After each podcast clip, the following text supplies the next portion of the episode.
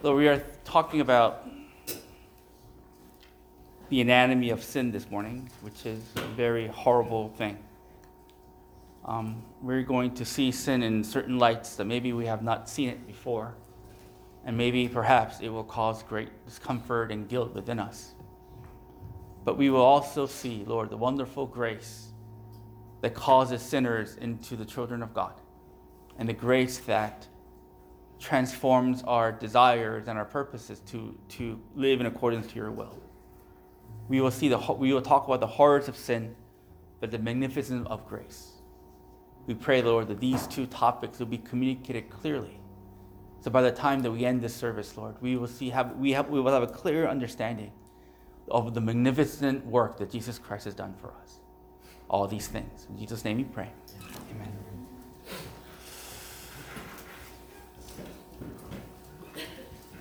So, one of the uh, greatest privileges in my life, I suppose, that I know is one of the greatest privileges, is I get to preach um, for half a living, right? Part time, right? And preaching is a wonderful thing for me personally because God has used the preparation time that I used to prepare these messages and even delivery of these messages to heal me first before anyone else. And um, I think one comes. I was thinking of, I was seeing a therapist once, and he told me to quit preaching. He said, Oh, you're, you're doing too much. Your family's suffering. You should quit preaching. And I go, Oh, maybe I should quit preaching. So I talked to my friend, psychiatrist friend, and, and I said, Yeah, this therapist told me that I should quit preaching. And the psychiatrist says, He doesn't know what you're talking about. He doesn't know what he's talking about. You should keep on preaching because it is the way God is using to heal you. I go, Praise the Lord. So preaching is more than just work for me. It is how God reveals himself to me. Um, and it is the ways in which that he uses to build me up and heal me. That I, that I start my message off of this, because this week was really, really peculiar and strange and hard, but really great. Because um, I, I was going through certain things, which I'm going to talk about later. But as I was, yeah, she agrees. But I was as I was like, I, as I was studying this text, right? God is everything that we're going to talk about today. I was experiencing this week without me knowing it. You know what I'm talking about? I don't prepare messages. I don't have something that I want to say and then look for look for text to justify what I want to say. That'd be wrong. But as I was preparing this message, I could see like what is happening to Abraham was kind of happening to me this week. And it was just an amazing thing. So what was happening to me this week, among many things? this week, like, I just, people were just letting me down, right? So people were just letting me down constantly at work. None of you, you never let me down. You're all perfect and good, right? But it's just, something about work, people just letting me down. Like, people are making mistakes after mistakes after mistakes, right? Despite my, you know, harsh public persona, I'm a very soft, gentle guy. And when you make mistakes, I don't yell at you. I don't get emotional. I used to be that way, right? But I get I don't get emotional. I try to find a solution to the problem. That's what I do. But even my nice nature were tested this week. Man, the same mistakes over and over again. I told you, I told them this is what you need to do, but they don't listen. They go make the same mistake over and over and over again. Have you guys ever had subordinates who, who did such things? You have people like look at me. You're in consulting, you know what I'm talking about. These subordinates, they make dumb mistakes over and over and over again. And I was losing it. Right? I told them once, why can't they listen? I told them twice, why can't they listen? But if I'm honest with myself, not only, I mean, I'm not, you know, perfect either. Clearly, because you tell me all the time that I'm not perfect. And one of the ways that I know that I'm not perfect is in my life right now, there's someone that I'm really close to, right? Not my wife, right? Don't assume that it's my wife, but someone that I'm really close to who's really, really angry at me. Like, really angry at me. Because I let him down. I let him down. Right? I told him I was going to do certain things, but I just didn't come through. So I let him down. My coworkers are letting me down. Right? And they're I'm disappointed in them, them disappointing in my my friend is disappointing in me. And that's what makes human relationships hard, right? We let each other down, like all the time. What a great way to start a sermon. That is why Paul in 1 Corinthians 13, when he lists the qualities of love, the very first quality of love that he lists is patience. Patience, the meaning of patience in Greek is long suffering, right? Love, the first quality of love that Paul talks about is long suffering. When you are with another human being, you suffer long to love that person. Am I right, married people? Right? Am I right, parents? Am I right, children of really controlling parents? It's long suffering. Love is a wonderful thing, right? As a great pop song once said. As wonderful that it is, it is very, very hard. Because you disappoint other people, other people disappoint you. But when Paul think, talks about 1 Corinthians 13, right, which is like the go to passage of all wedding, wedding sermons, when Paul talks about the qualities of in 1 Corinthians 13, I don't think he's really telling people you should be patient as much as telling people who God is. Because the qualities of love that Paul lists in 1 Corinthians 13 is the, is the, is the quality, the quality of love that God has for his people. So if the first quality of love that God has for his people is patience, it means God suffers long to love his people. God's love is patient, which means he suffers long to love his people. And there are clear Bible verses. In fact, like when a lot of the places in the Old Testament, when God reveals his nature to his people, right? When God describes who he is in the Old Testament, for example, in Numbers 14, um, in, some, in Exodus, in Psalm 34, this is what he says. He says, The Lord is, I am the Lord. The Lord is compassionate and gracious, slow to anger, and abounding in loving kindness. Once again, the Lord is compassionate and gracious, slow to anger, abounding in loving kindness. What this basically means is the Lord is very patient. He's slow to anger. It doesn't mean that he's not getting, he doesn't get angry when sin happens, but he's slow to anger. Abounding in loving kindness. That's what patience is. When the Lord deals with us, he deals with us because he's very, very patient with us. Romans chapter 9, verse 22, Paul says, God bore with great patience the objects of wrath. Which means when he looks at the objects of his wrath, which means when he looks at people who deserves his wrath, rather than killing them instantaneously, he suffers long with them. Ephesians chapter 4, verse 30, Paul says, Do not grieve. Paul tells the Christians to not grieve the Holy Spirit. The word grieving here means a deep sense of betrayal right? A, a, sense of betrayal when, like, when your spouse cheats on you. That's the grieving that Paul talks about. And he's saying, when Christians sin, the Holy Spirit mourns like this. He feels this utter sense of betrayal, right? But even though he feels this utter sense of betrayal, he doesn't kill you and me. He is loving and gracious, and he deals with, with us kindly. If there is one quality of love, any other quality of love who God is, that is, He is patient. He suffers long to love His people. He suffers long to love me. He, cer- he not certainly, He suffers long to love you. And this is clearly shown in Genesis chapter 20. What is happening in Genesis chapter 20? Abraham sells his wife off again. Remember? In Exodus chapter 12, right? God calls Abraham to the promised land. Abraham goes to the promised land, but in the promised land, there's a famine. So rather than waiting on God to, you know, deliver him from famine, because God promised him, right, to, to, to provide for him, rather than depending upon God and waiting for God in the promised land, he chooses to go to Egypt in Genesis 12. And when he goes to Genesis 12, He's afraid that men are going to kill him because they want his wife. His wife, evidently, was a very attractive, I don't know, 60 year old back then, right? Maybe 60, maybe organic diet in the in the 5,000 years ago made women really. Anyway, she was a really like 60, 70 year old, really attractive woman, right? And, and Abraham was afraid the people are going to kill him for his wife. So he told the king of Egypt, "Yeah, king of Egypt, yeah, she's not my wife. She's my sister."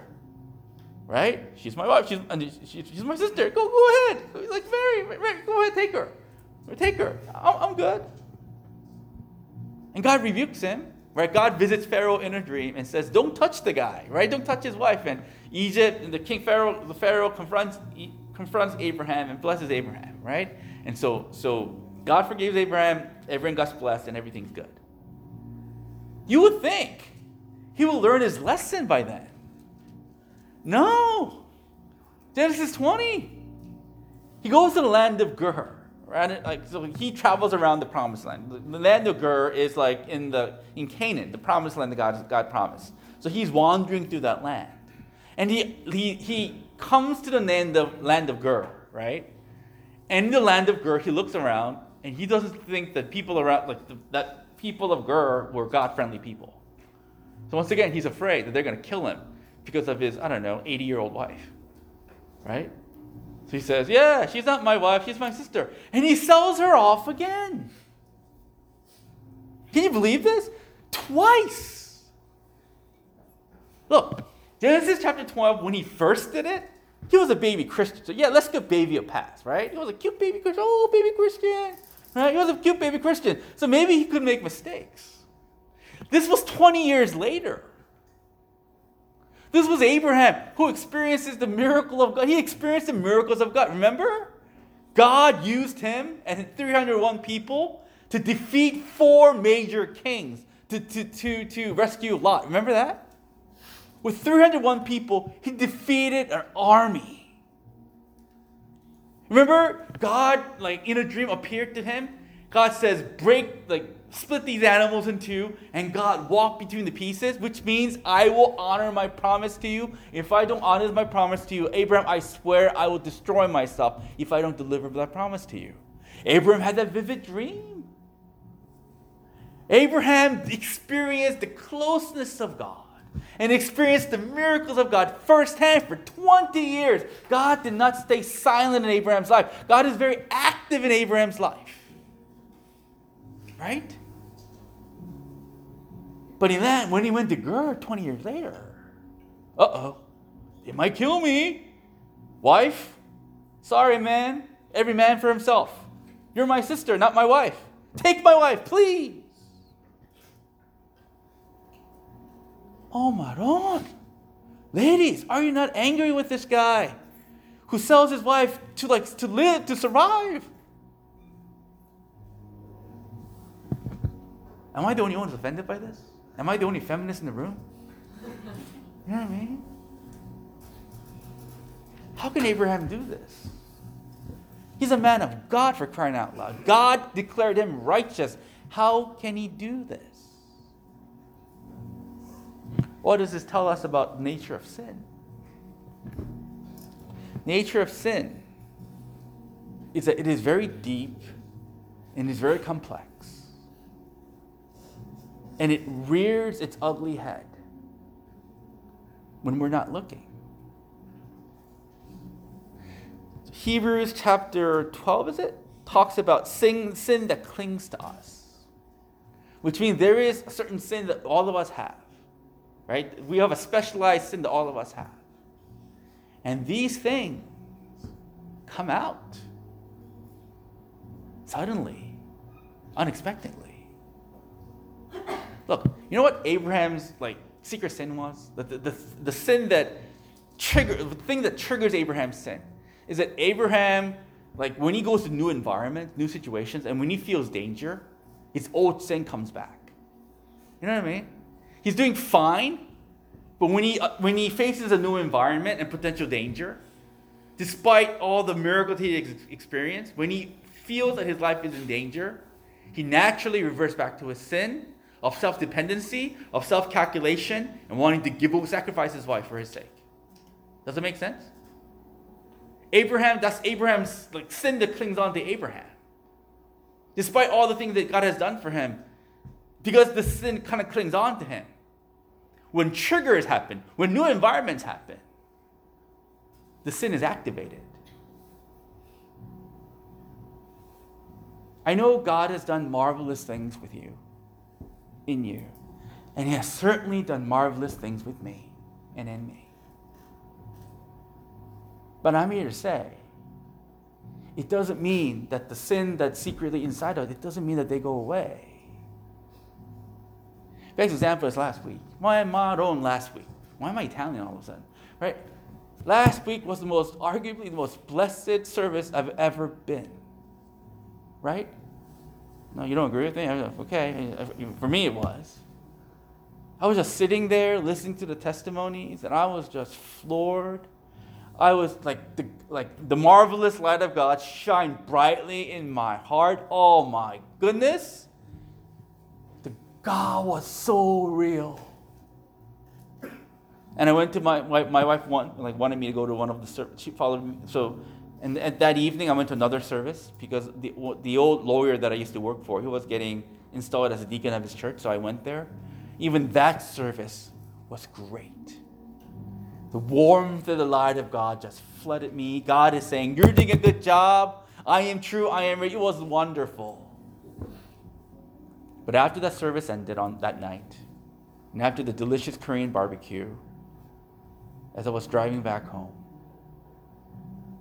I can feel the darkness descend upon me in that car. The sin, the, th- the thought process that I thought that was, so, that was free from, it came back. Do you know the song Enter Sandman by, by uh, Metallica? Do you know that song? Exit light, enter night. Take my hand. Darkness descended upon me that night. It lasted a week. I was finally free from it last evening. I was in such pain and turmoil. I could care less about the Avengers. it was very, very hard. I was like an animal. Now I'm a white collar pencil next, so you know I, am presentable, but internally, the thoughts that I thought that I was free from, they invaded me in every part of my faculty. I had a wonderful Sunday, but it is a matter of in the matter of minutes that light turned to darkness.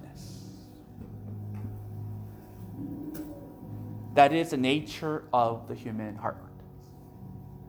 We think, you know, we have a very, like, we think, some of us think like human beings are like computers. If you just teach us the right thing, we'll learn the right thing, and we'll change our behaviors accordingly. Right? It's very simple. People, people think like we have this like if we just you know teach us to teach the, teach us the right things. If God teaches us the right things, we will learn and go oh, okay, and then we will change our behaviors and we'll be free. That's not how the human heart works.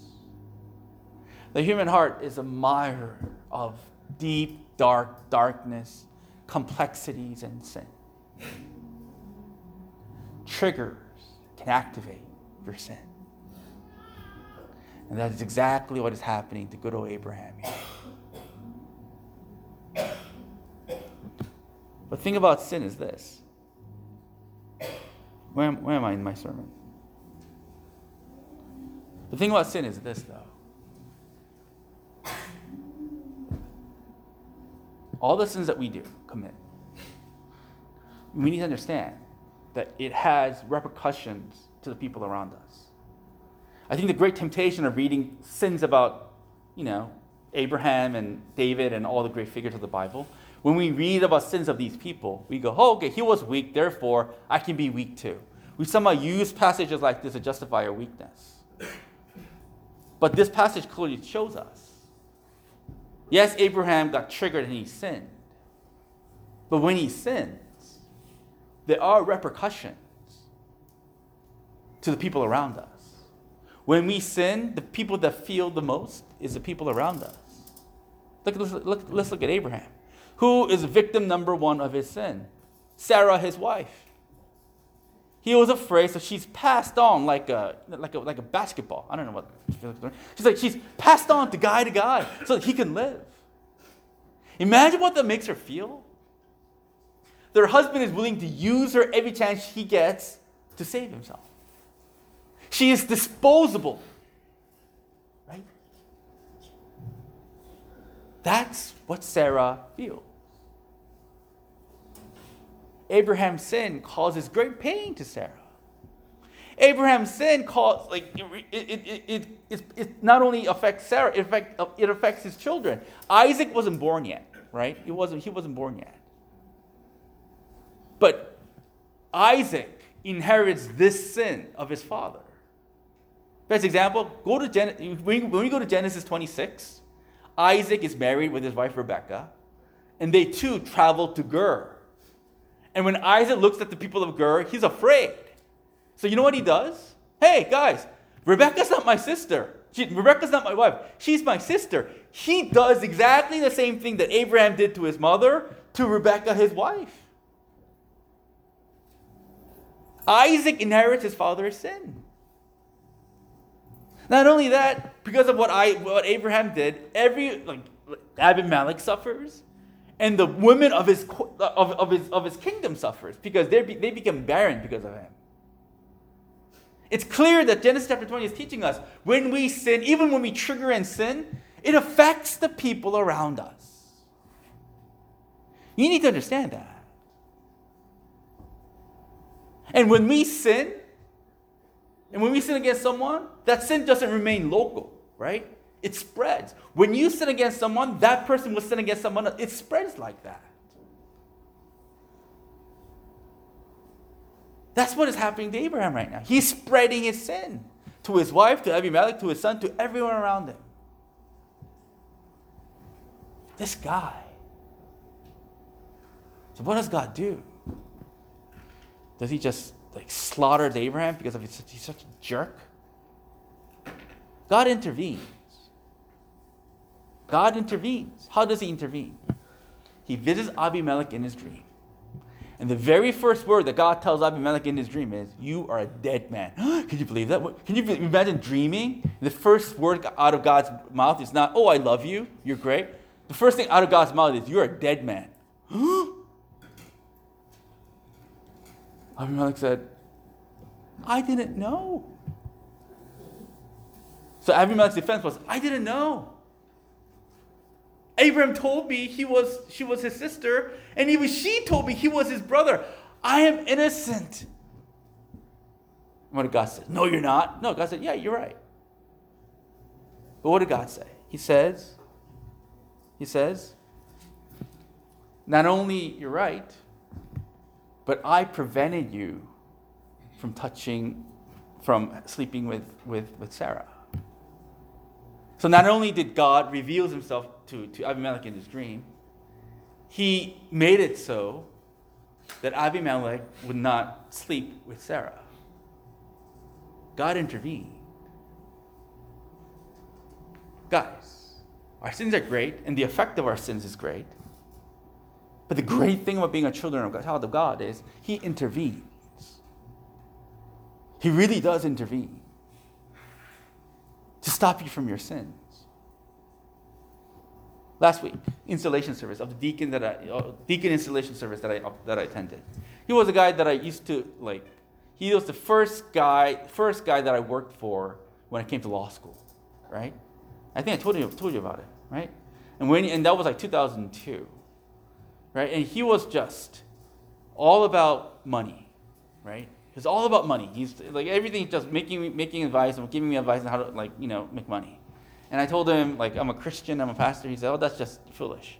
God doesn't exist. You got to make money." Basically, that was his mo. And the guy was getting like bap- like installed as a deacon in his church. You know why they're installing as deacon in his church? Because he just lives there. He devotes everything to the church. So for, for 2002, the guy was all about money and religion was foolishness. Now he lives for the church. And I said, What happened? And he said, God slapped me silly. He cut me down. he gave a testimony during installation service. Like, he didn't specifically tell me how God slapped him, but he's a changed man because God slapped him. And God warned him if he, like, like reverts, if he goes back to his old ways, he's to slap him some more. And I go, Praise the Lord, sir. God slapped him silly to stop him from his sins. That's how God intervenes sometimes. He slaps you silly. He takes things away, right? Maybe he makes you sick. Maybe he sends you to jail so that you will stop sinning. That's how he intervenes. Another example of intervention is I was reading a testimony of this guy. Oh, so many testimonies about this pastor who sexually had like you know affairs and who got who got like you know who who who got discovered and got kicked out of his church, right? And the, the, the guy was writing his testimony, and he says, I, I, he, didn't confess. He, people, he got found out, right? People found out that he was having an affair. And he got kicked out. He lost his family. But he says, Oh, but I needed that to stop sinning. He had to be discovered. He had to lose his position in the church. Even his wife left him. But he now sees that was for his benefit, you know? Otherwise, he'll still sin. If you're a child of God, He will slap you, He may expose, He may reveal. Whatever it takes, He will stop you from your sin. He will intervene. Maybe He just intervenes through prayer life. That happens too. Look, Zacchaeus. Zacchaeus in Luke chapter 19 is a short tax collector, right? He's a guy who's so short, he heard Jesus was coming to town. He was so short, he couldn't see Jesus. So you remember? He climbed up that tree. Jesus saw Zacchaeus and said, Zacchaeus, today I must dine with you. So he goes to Zacchaeus' house. And he and like Zacchaeus throws a banquet for Jesus, and he was just in the presence of Jesus. When he met Jesus, you know what happens after the banquet? He, he just gives away his money, right? He, he, he corrects all the wrongs that he has done. He's a changed man. Why? Because he was simply in the presence of Jesus Christ. When you're simply in the presence of Jesus Christ, when you're walking with him in prayer, in the scripture, reading of his word, he does poke you at your conscience. He does. And he stops you that way. Whether so it is whether through quiet time, whether through is clapping you, whether it is exposing your sin, whatever it is, if he loves you, he will intervene. Why? Because your sins and my sins are deadly. And he needs to intervene to save us and save other people from us. You know what God intervened in Abraham's, Abraham's case? Because this guy made mistakes after mistakes, right? To the point where, you know, Sean will fire the guy for making the same mistake, right, Sean? Yeah, you will, right? Same, make the same ledger mistake. Sean will like cut him like, like fish. I don't know what. I'm not a violent man, right? But God doesn't cut Abraham. Why? And he intervenes. Why did God intervene in Abraham's case? It is because he made a covenant with Abraham that the whole world will be blessed through him. And the covenant that Abraham got me with Abraham was so that through his line, Jesus Christ will be born, will be, will be born into this world. So he intervened in Abraham's case for the salvation, for the sake of the salvation of the world. More personally put, he intervened so that you and I will be saved. Through Christ we are saved. The reason why you and I, Abraham, God intervened in Abraham's case is so that you and I will experience the salvation of Jesus Christ. For his purpose, God intervenes. Because he loves, he loves Abraham and Sarah, God intervenes. So God slapping you silly, God saying no to you, God revealing things that you may not want to see, God poking at your conscience, Pastor Jay's like preaching harsh words to you, all of it is because he loves you. To stop you from being to being becoming an agent of destruction. What a great God that we have. Another thing about sin that we discover here God said in verse 6, was it? And it was I who kept you from sinning against me. Therefore, I do not let you touch her, right? That's what he said. What else did he say? In verse 9, is it? In verse 6, God tells Abimelech, right, that he, he stopped Abimelech from sinning against God. What? Think about it. Abimelech was not a Christian. So he, God said, told Abimelech, I stopped you so that you will not sin against me. That's what God said. Think about it. Abimelech was a pagan. He did not know God. Right? He did not meet God. He did not know God. The first time he met God was in this dream and God called him a dead man. That's the first time Abimelech ever encountered God. But uh, God is saying, I stopped you so that you won't sin against me. Why is that? What does that mean? It means this every sin that we commit is ultimately against God. We have this idea that, you know, I can, there's a sin that I commit against God and the sin that I commit against, you know, my friend. There's a sin against commit against God and the sin that I commit, commit against another human being. Flipping someone off because they cut you in traffic, we think that's kind of a character flaw, but that's not sin against God, right? Like, you know, watching things that you should not watch maybe is sin against the person that we're watching, but that is not a sin against God. God says you're wrong. God is saying every sin that you commit ultimately is against Him. Why? Because every human being is the creature of his creation. And every, every misuse of resources and every you know, damage that we did to this world environmentally, hi Josh, is, is a sin against God. This is his world, his people. Every mistreatment of anyone, we are directly sinning against him. Husbands, the nasty things that you say about your wife to her is a sin against God. Wives, the constant crit- the constant Loving constructive criticism that makes your husband feel less like a man, that is sin against God. I know you try to reform us because you love us. And I really appreciate that, not so much. But you're really sitting against uh, us. You're sitting against God when you make us feel that way. Do you understand? Every lust that we commit against another female is a sin against God. Every criticism, every gossip, every slander is a sin against God. Back to husband and wife. When you const- when you fight, I'm not saying you fight because none of none of us embrace fight evidently. But when you have the rare occasion when you do fight, the nasty mud that you sling to one another, you're slinging it to God. Every sin is against God. That's what God is telling Abimelech. When you when you like road rage against someone. That's sin against God. You understand? That's what God is telling Abimelech. So Abimelech got shocked. So he goes to Abraham. Guys, how did Abraham confess? You know, how did he confess in Genesis 20? Did God reveal himself to Abraham? No.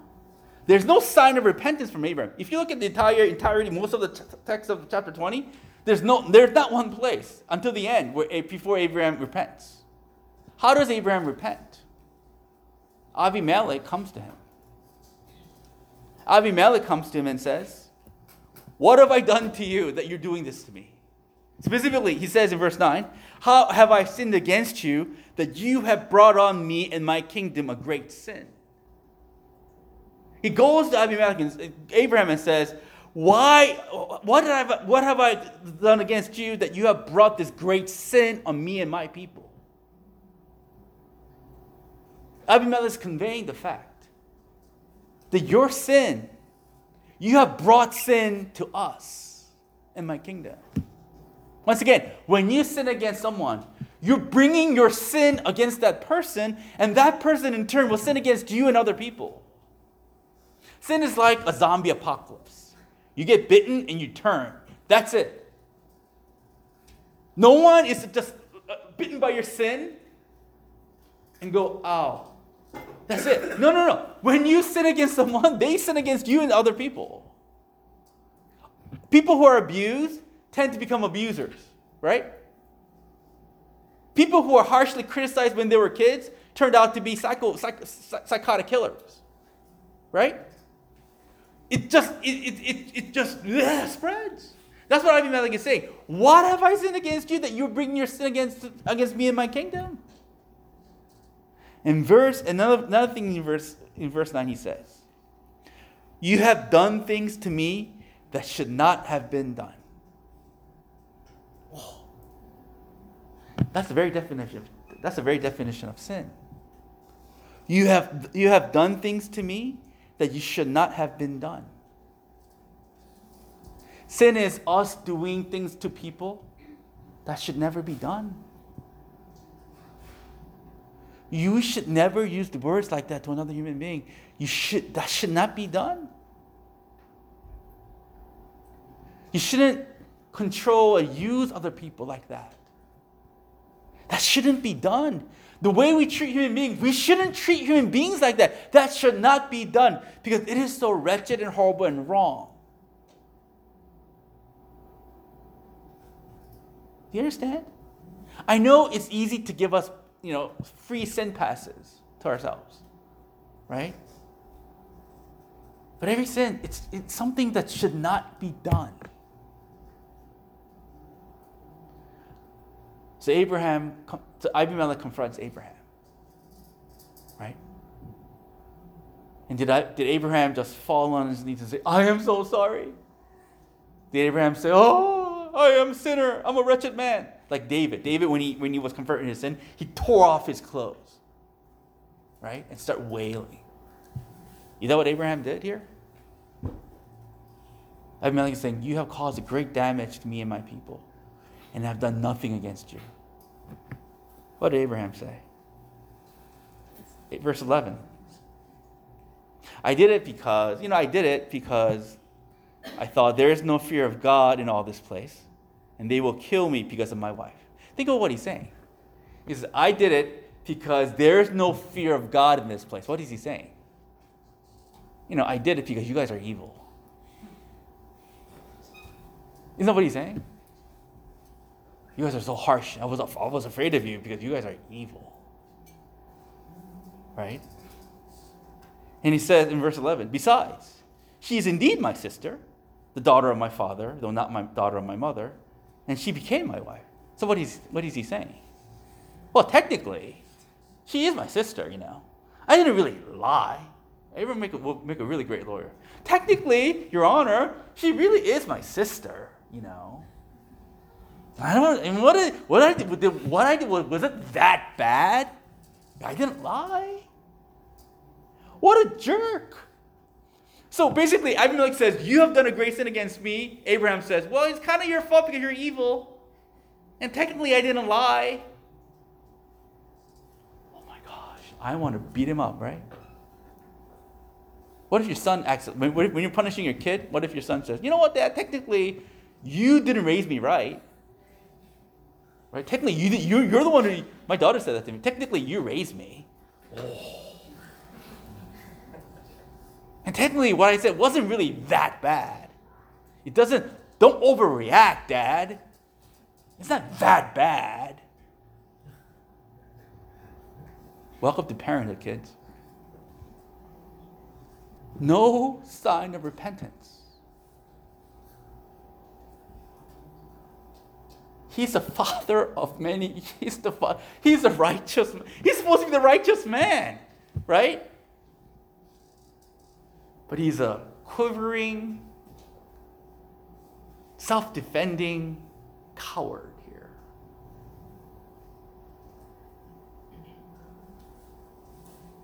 But he does repent, right? It ends up him praying to God. He does repent. How does he repent? You know how he repents? Abimelech blesses him. The very next verse, Abimelech gives him male servants, female servants, right? Uh, Abimelech gives him sheep and oxen. It's crazy.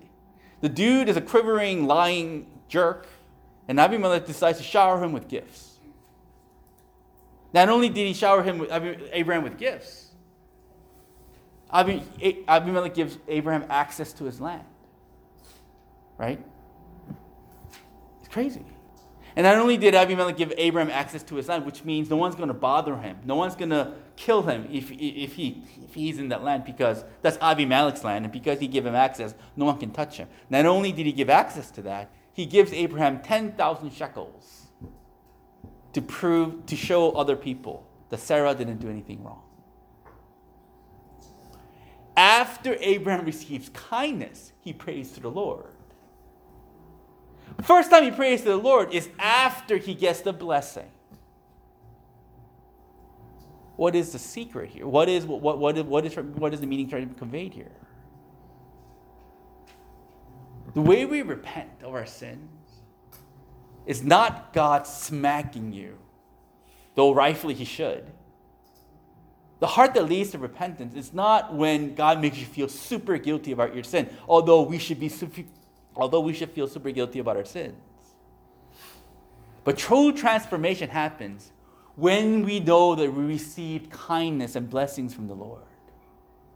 Do you understand? It is the kindness of the Lord, as we sang, that leads to repentance. Uh, Abraham turned because he received grace and mercy from Abimelech.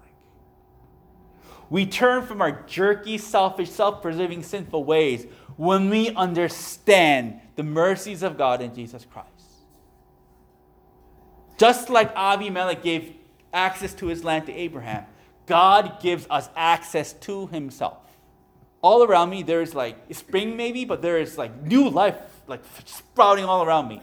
I'm seeing God changing people, God saving people all around me. I have no idea why He's doing, letting me see that, but He is. It's like springtime, spiritual springtime in PJ's life.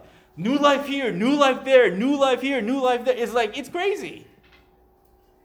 Why are they having all this new life? It's because God has granted them access to Himself. God is shining His light directly upon these people's lives, and they're dramatically changing and shifting, and they're being regenerate, and they're being born again because they have access to God.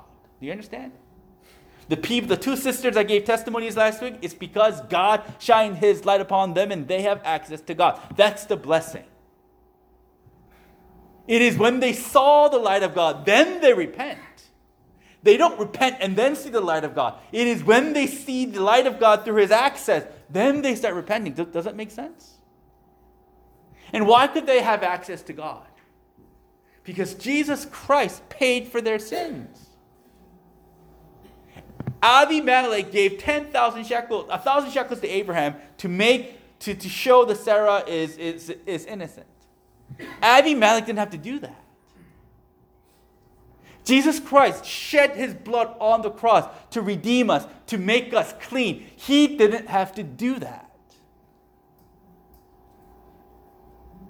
It is when you understand that he didn't have to do it, but he did it for you anyway to cleanse you of your horrible, horrible sins. It is the understanding of his grace that transform you into a person who wants to be righteous. That is the only way when you understand the mercy, true mercies of God in Jesus Christ, it is that that is the way that you change. Not when Pastor Jay makes you feel guilty. Right? One of my favorite pastimes with my wife these days is we listen to sermons and we, you know, we talk about the sermons. It's wonderful. And so we, we listened to a liberal sermon the other day. You know what a liberal sermon is? It's very lovely, liberal sermons. They talk about grace, they talk about love, right? They talk about, you know, God being there for you or something. My wife, my wife was listening to this and she goes, You know, it's lovely, but there's no power or life in it. I don't know why that is. Sounds great, right? But there's no life in it. Why is that? And I told her, It's because they use the words like love and grace of God but they don't talk about the biblical definition of love and grace, which is Jesus Christ dying for us while we were sinners. When you don't address the fact that Jesus Christ died for your sins because of your sins, if that is not your definition of his love for you,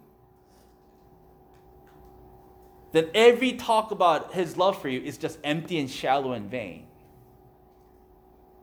Because First John chapter 2 makes it clear this is love. While we were sinners, Christ died. That's the very definition of love. And when you understand that mercy that He has for you on the cross, when you know that you're loved like that, holy guacamole, you want to change. You change and you want to live for better things. That's why when I listen to liberal sermons, it just gives me a really bad taste in my mouth because what they seem to say is true, but it's not. Because they don't talk about the work of Jesus Christ on the cross. Do you know, personally, truly, honestly, that you and I are just as bad as Abraham? We, we sin every, we get easily triggered to sin every chance we get we, our sins contaminate other people, they certainly do. And when confronted, we either get angry or we try to wiggle out of it, like weasel out of it, like Abraham did. But despite the person that you are and that I am, just as Abimelech blessed Abraham, God doesn't slaughter you, but He blesses you. He gave you Jesus Christ. What crazy love is this? What crazy love is this? Who loves us like this? What kindness is this? Beloved, you're the recipient of such kindness. Look, when you listen to sermons, two things should happen. You should feel really bad about your sins. But you should be so thankful for Jesus. I think that's what a Christian should live. You feel guilty because you know how horrible your sin is. And trust me, the more you live your Christian life, the more cl- God will make it clear to you how horrible his sins you are. But the more you live your Christian life, the more you understand what great love that Jesus had for you. And you bask in that warmth. And basking in that love and grace to you transforms you into a person who wants to live the way he wants you to live. We are all horrible sinners, but we're all so blessed. That's what a Christian is. Let's pray.